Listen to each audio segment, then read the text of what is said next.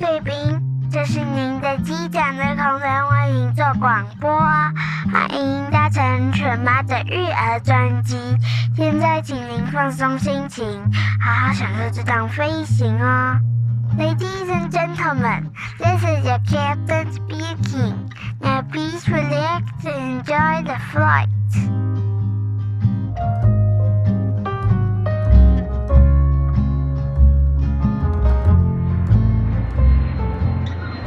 大家好，我是犬妈，欢迎光临犬妈的育儿专辑。在上一集啊，我们曾经聊过什么是注意力不集中。我自己啊，都反复听了好几次做笔记，觉得非常的实用。不知道你们是不是跟我有一样的感觉啊？而这一集呢，又是我想要自肥啦，因为齁想要了解那个亚斯伯格症。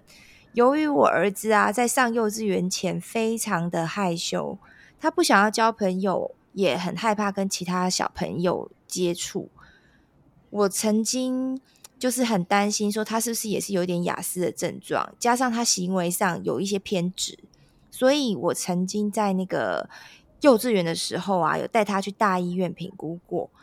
那也经过了非常多仔细的检查之后，判断他的不擅长交际啊，应该在幼儿园之后就会有改善。那也的确呢，在幼儿园老师们的引导下，很快的就适应了环境，而且交到了很多的好朋友。直到现在，他上小学了，在班上的人缘也都相当的不错。我在这边啊，也很感谢幼稚园的老师，还有小学的老师，都愿意给他代表班上啊，有上台表演的机会，让他从很害羞的小弟弟变成有自信的男孩。其实我真的想起来都很感动。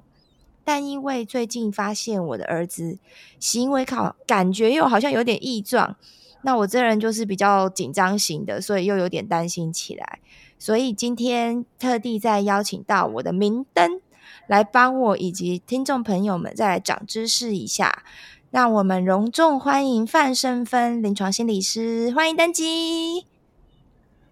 犬妈，然后各位听众朋友，大家好，我是范心理师。然后，嗯，因为在临床上，小朋友会叫我范范老师，所以大家也可以叫我范范老师。那很开心能够再次搭上这一趟育儿专机，哈哈，真的耶！很谢谢你又百忙中拨空来，因为我这一次啊，就是觉得其实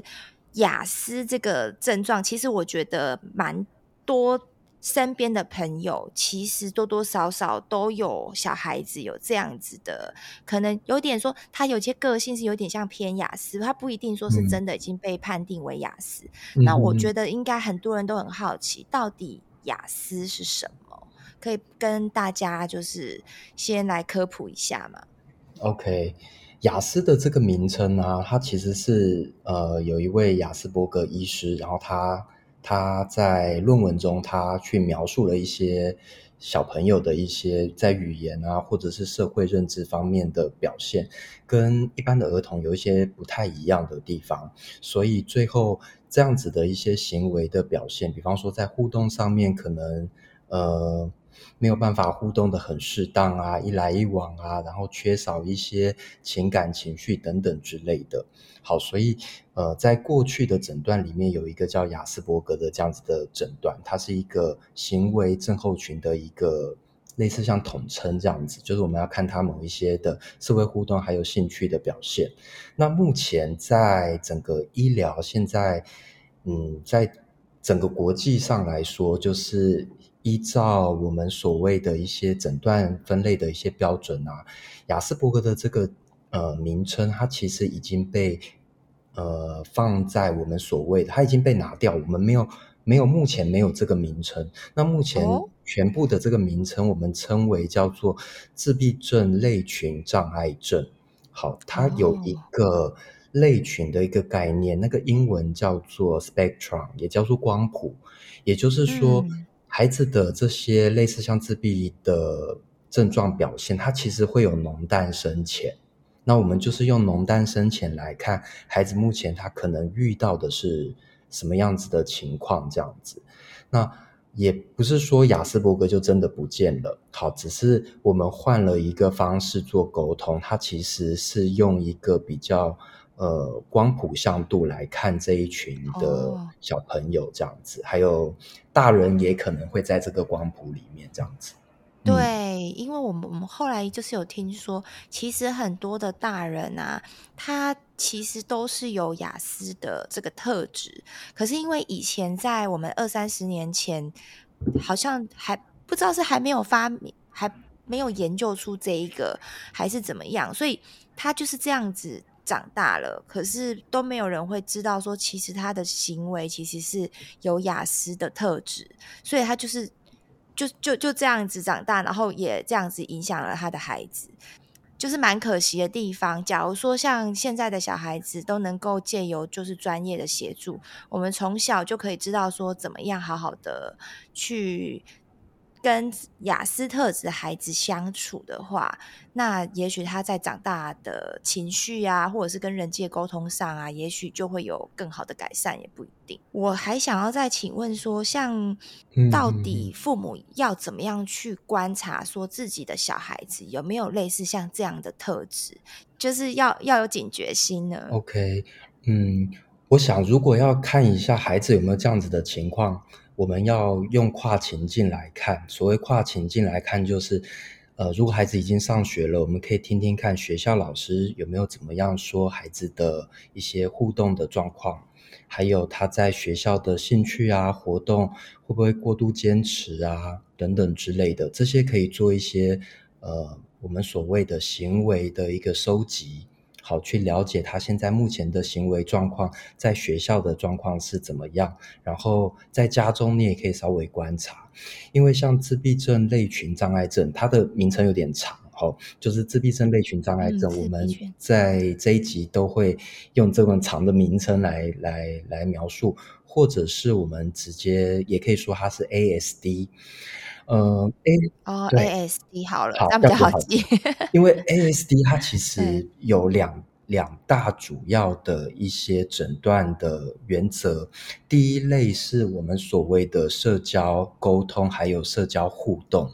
所以在这个社交沟通和互动，我们可以在观察孩子他跟同学的互动是。怎么样子的互动？他会跟同学打招呼吗？会跟同学开启一段对话吗？那有适时的把这对话结束而离开吗？好，这些都是都是一个社交互动的开始。Oh. 那社交互动开始，我们有时候会觉得，呃，我们仰赖语言作为一来一往的一个沟通，但。我们有一些眼神，还有去看对方，还有一些手势姿势的部分，其实也包含在我们的沟通和对话里面。所以，我们也可以在呃了解一下孩子在学校或在家里面等等的地方情境，他是不是也有一些，比方说跟人家讲话的时候，眼神会稍微的呃接触人家，还是稍微呃停一两秒就飘走了呢？然后，但他还是继续想要跟你讲话，只是他眼神没没有那么习惯或者那么喜欢去注视别人，或者是他是不好，嗯、就是像因为像我自己的儿子啊，他自己就是也会耶，就是他会譬如说我们楼下管理员想要跟他打招呼，嗯、他就会没有那么喜欢直接注视别人，嗯、然后。真的，我就会一直提醒他说：“哎，要打个招呼啊，要说早安啊，要说拜拜啊。”然后他才会心不甘情不愿的，可能就会看一下。像现在这样子，到七八岁还会这样子，是不是就代表他其实也是有一点点，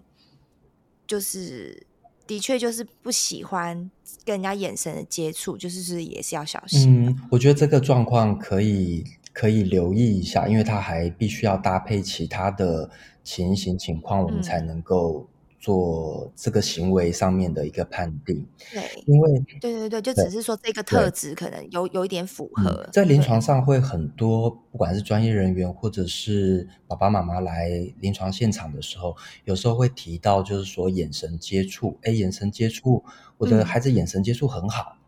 嗯好，他都会看人啊。嗯、可是我们在临床上发现，有一群就是 ASD 的小朋友，嗯、他其实眼神会注视别人的。那当然也有一群是眼神是不是那么善于或喜欢接触别人的。哦、但是眼神接触这个部分，它不会是完全诊断的标准。就是哎，如果你今天眼神没有接触的话，那你你就可能是 ASD。那你今天眼神有点倒也没有这么容易，对，他还要搭配其他的，他可能只是害羞啊，对对对对对。对，所以这个就回回到刚才我稍微说，它有两大类。第一类就是社会情绪互动啊，然后沟通的这个部分，还有可不可以发展去维持一段友谊关系。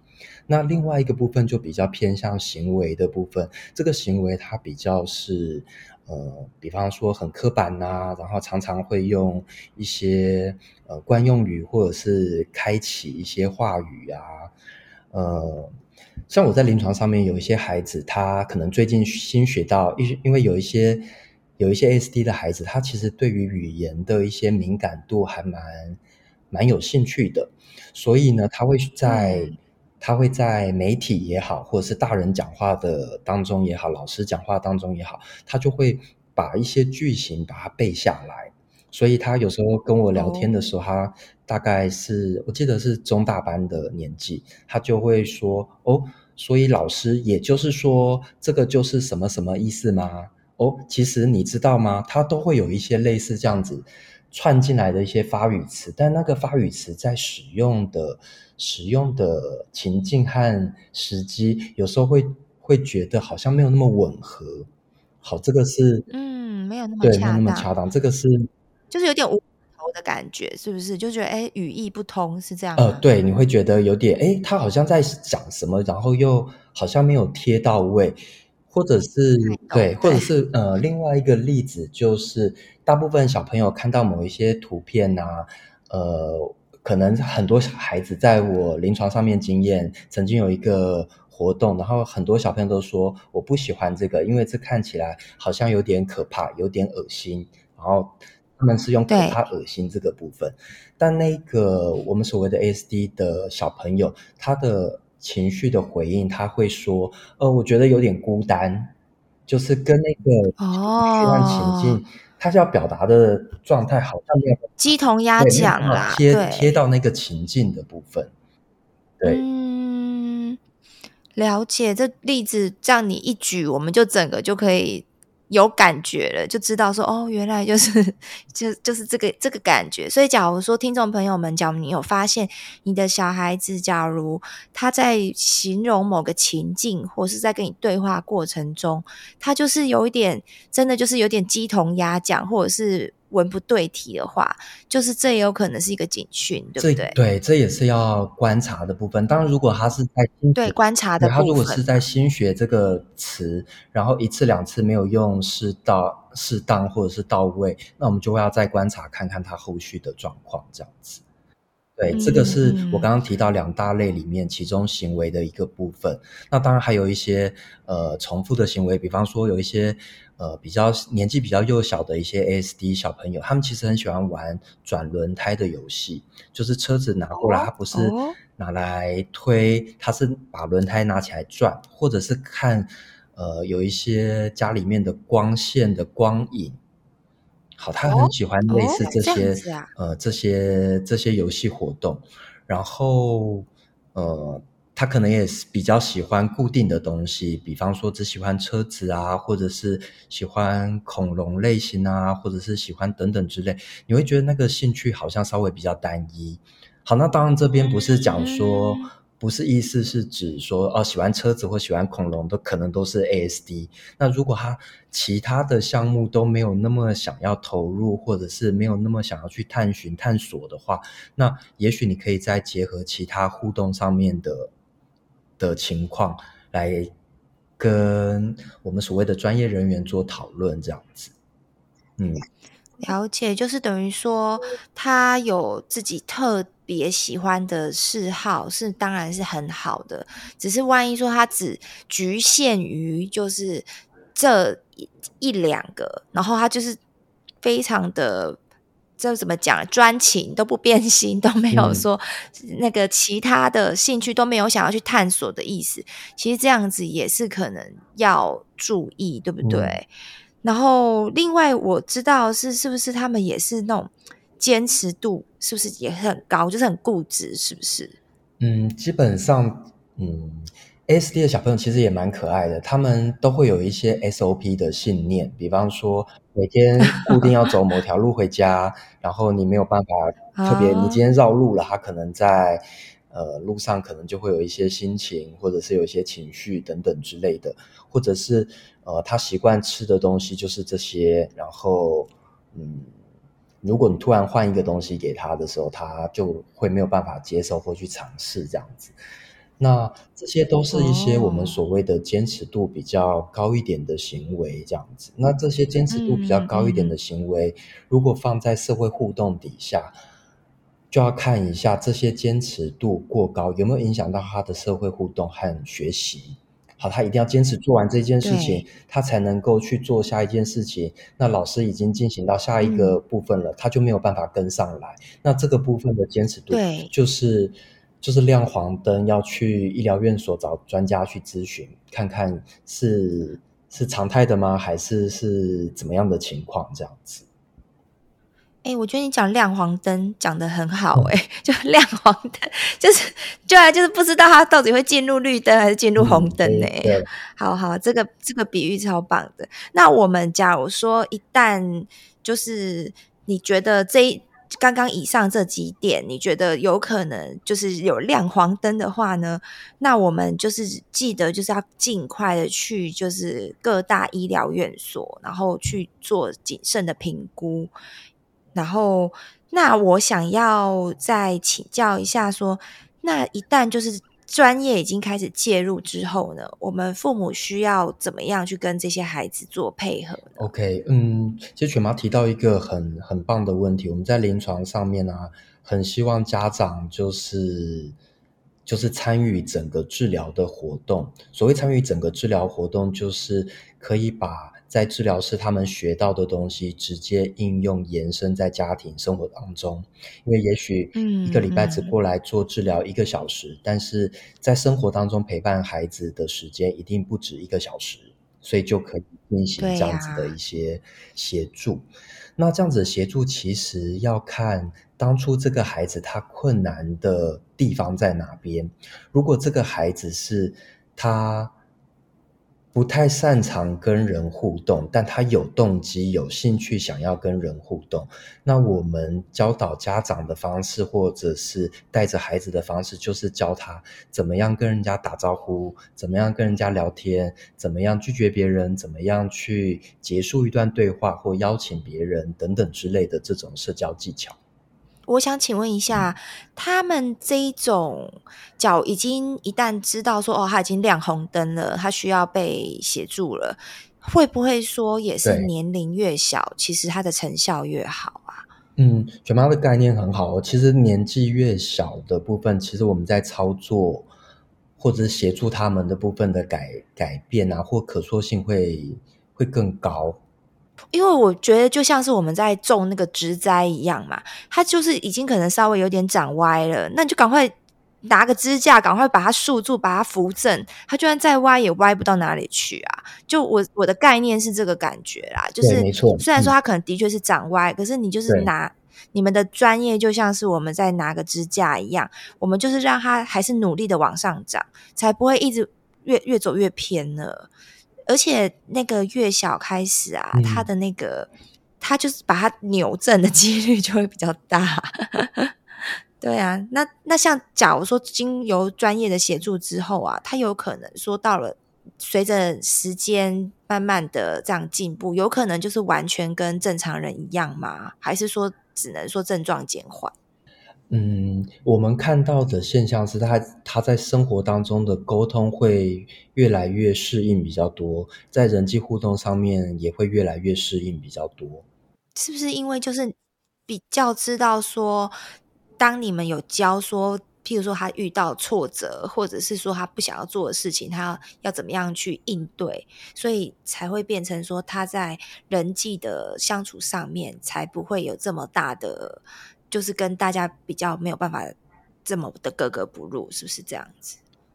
嗯，是有点类似像这样子的情况，就是当他可以把他自己的需求呃表达适当的说出来，那别人就会更了解他，也知道他需要什么样的协助，然后或者是呃整个我们在教他的一些人际互动的一些技巧啊，他也知道怎么样可以去跟别人说要一起玩在一起，或者邀请同学，或者是他现在想要一个人的情况，他都可以做在当下比较适应的回应。各位贵宾，如果你喜欢我们今天的 podcast 呢，请给妈咪五星好评。别忘了订阅追踪哦，也欢迎你赞助我们喝一杯牛奶哟。Ladies and gentlemen, if you enjoy our podcast, subscribe and give us five star reviews. Feel free to sponsor us a glass of milk. Thanks very much. 那你可以再跟大家 就是喊话一下，就是假如说真的自己的小孩子真的，一旦被判定说的确他就是有这个 ASD 的话，我们父母需要做哪些的心态调整呢？你可以跟我们精神喊话一下吗？我想很重要的一点还是要先把自己安住。所谓安住，就是你可以去观察一下，当你听到这样子的一些诊断也好，或者是描述也好，你心中有没有想到什么或担心什么？然后你想到什么、担心什么，这些部分是可以被承接或被处理的吗？好，因为有些家长他其实很担心孩子，他会想到十年或二十年之后的事情。但是我们如果回到当下，嗯、先把每一个当下维持好或固定好或学好当下应该要有的一些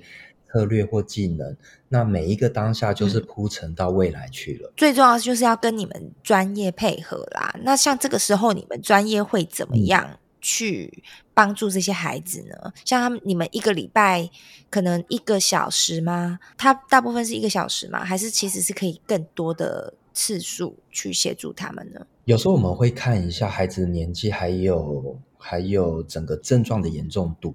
因为如果症状的严重度比较高一点的话，嗯、他可能要接受的介入的频率会稍微比较高。特别如果又是年纪比较小的，比方说一岁半到两岁左右的小朋友，他有一些 ASD 的一些我们临床上诊断出来这样子的一些特征的话，那他其实要接受的我们所谓的早期疗愈的频率，就会比一个五岁六岁的来的。呃，来来的相对的高，所以就是会看一下他的年纪，还有他的症状的情况，这样。那这样子，你们都是会带领他们，是会做做些什么样子的辅导或者是治疗？因为 ASD 小朋友的整个表现其实是非常抑制的。所谓抑制的意思就是，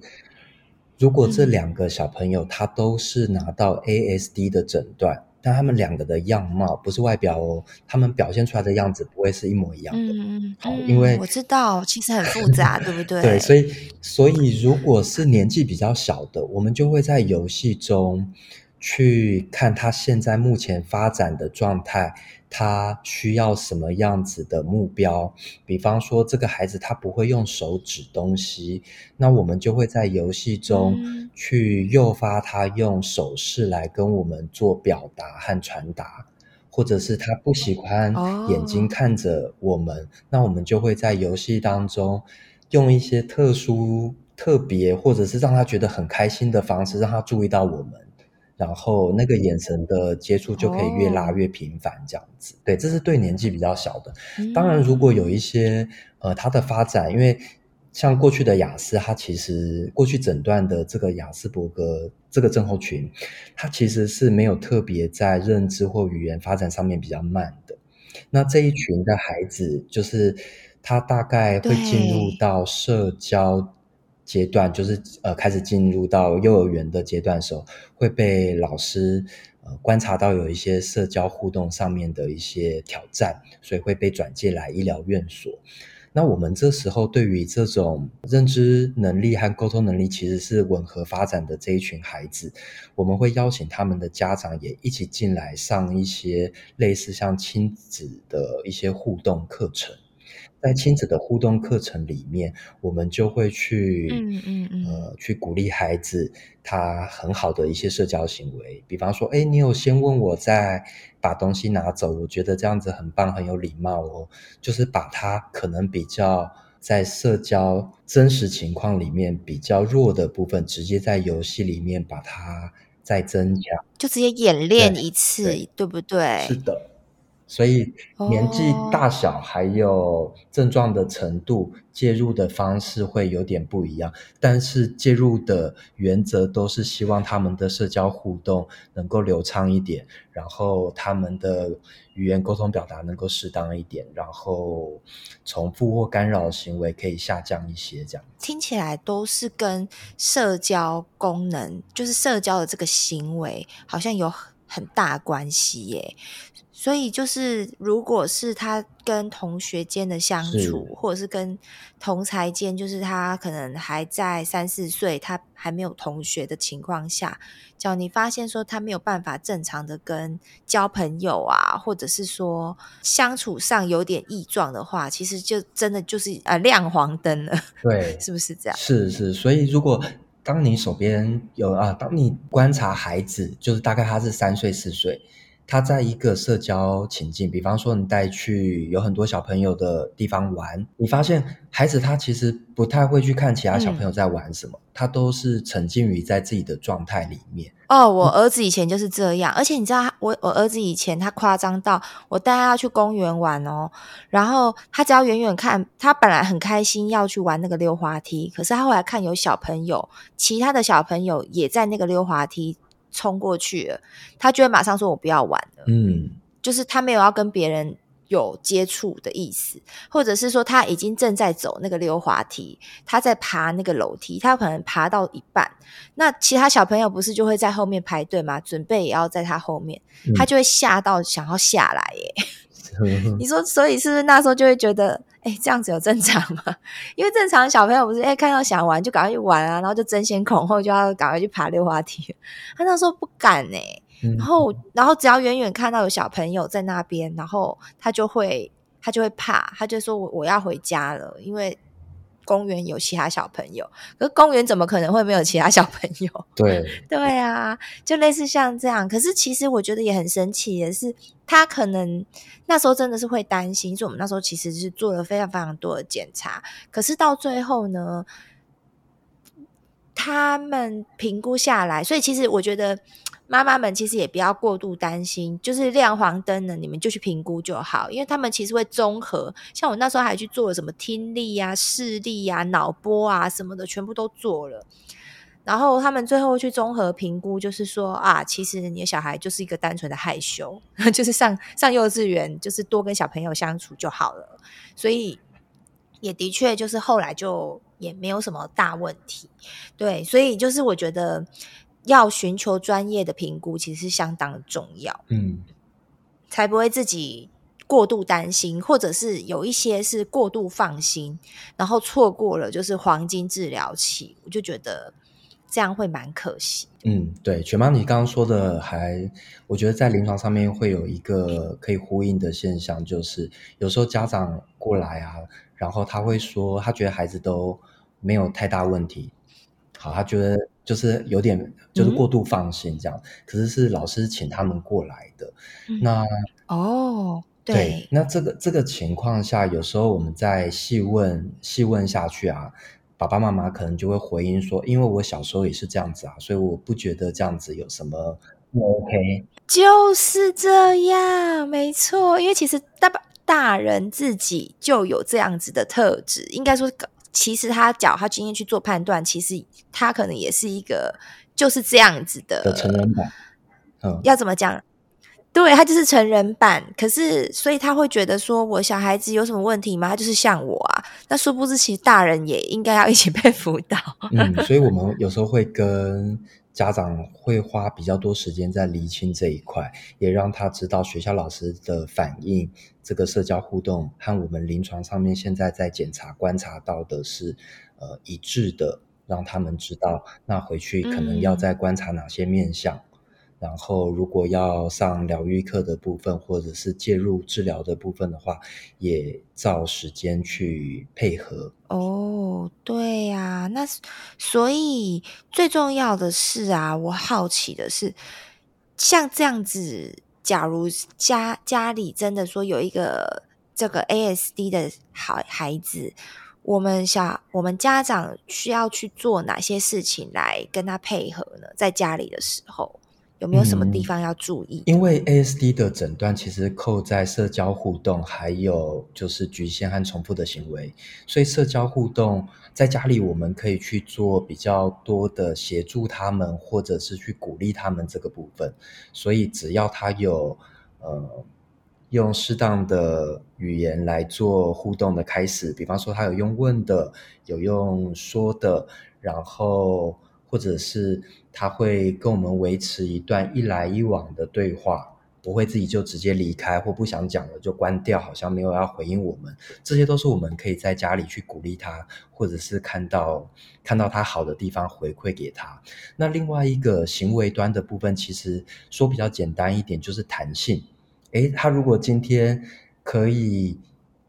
多练习一点点，或多接受一点点不一样的变化，那我们就可以去称赞他有这个弹性，愿意练习，好像不会坚持一定要走 A 这个部分，其实有 B、C、D 都可以啊。他有对慢慢转化一点点，这都是可以的。所以，如果在家里面，如果您就是各位听众朋友，如果您刚好手边的小朋友有。有被医疗人员或者是你们带去做过检查，有这样子的特质或特征，好，不管是有确诊还是说疑似，其实都可以往这两方面的一个互动的部分，还有一个行为弹性的部分去做鼓励，还有去做陪伴。因为我自己是设身处地想啦，嗯、假如今天是我的话。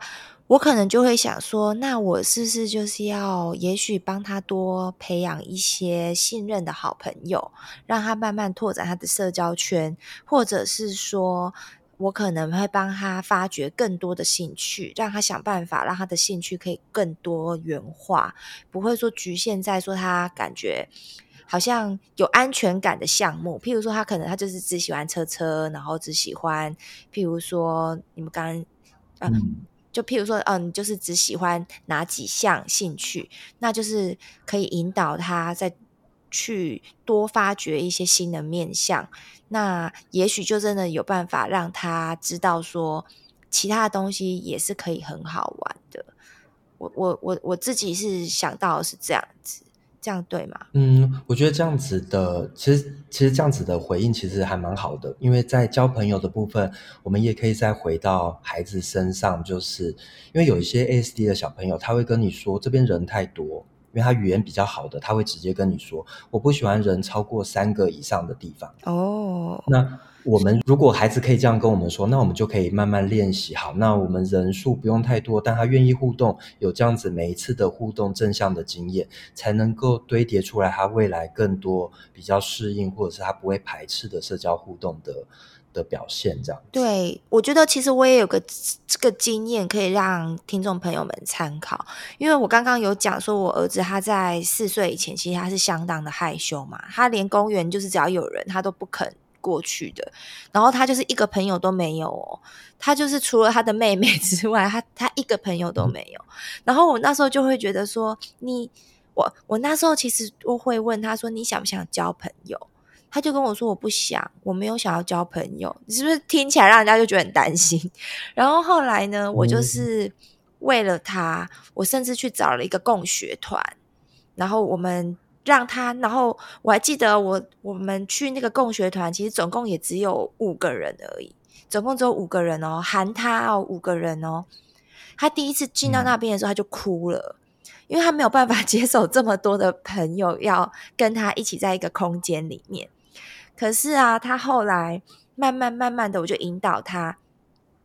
我觉得让他们先培养一群就是熟悉的朋友。我觉得会让他慢慢的有安全感，因为他第一次他看他可能觉得很害怕、很恐惧，可是因为上课很好玩嘛，大家共学，大家就唱唱跳跳啊，所以他后来听到歌，大家就一起唱歌，然后好像慢慢也。就是卸下那个心防这样子。然后后来经过第三次、第四次，我还记得到一个月的时候哦，那时候。他们我们下完课之后，其他小朋友还来约他说：“那我们一起去公园玩好不好？”他还不要诶、欸，他就是已经一个月了哦。嗯、然后我就觉得说好，没关系，我就等他。后来到了大概两个月左右吧，他就开始慢慢的愿意，慢慢的跟其他的小孩子互动了。然后我就觉得他有进步。接下来呢，我就是在带他去稍微再大一点点的班级的。共学团，他那时候是在一个捷运站旁边的一个英文的类似那个幼稚园先修班，他是他就是说他们就是小班制的，好像不到十个人吧，嗯、还是顶多十个人，就是很小。然后呢，那个班班主任也非常的好，然后非常的有爱心耐心，然后所以那时候即使离我家很远，我还是特地带他到那个地方。然后而且哦，像一般外面幼稚园可能是要一整天，对不对？他那个地方只有一个上午，就等于是让他循序渐进。你先从让他从是共学，他只有一个小时到两个小时，然后是只有五个同学。到后来他大概到了三岁半左右，我就带他到那个幼稚园先修班，然后那个地方是只有我记得大概约十个孩子左右，反正不会超过十五个。然后呢，也是他熟悉的环境，他就是，然后我就是慢慢的拉长他的时间，然后你看共学团大概是一两小时嘛，到幼稚园就是到那个幼稚园先修班就是三四个小时，就是一个上午或一个下午这样子，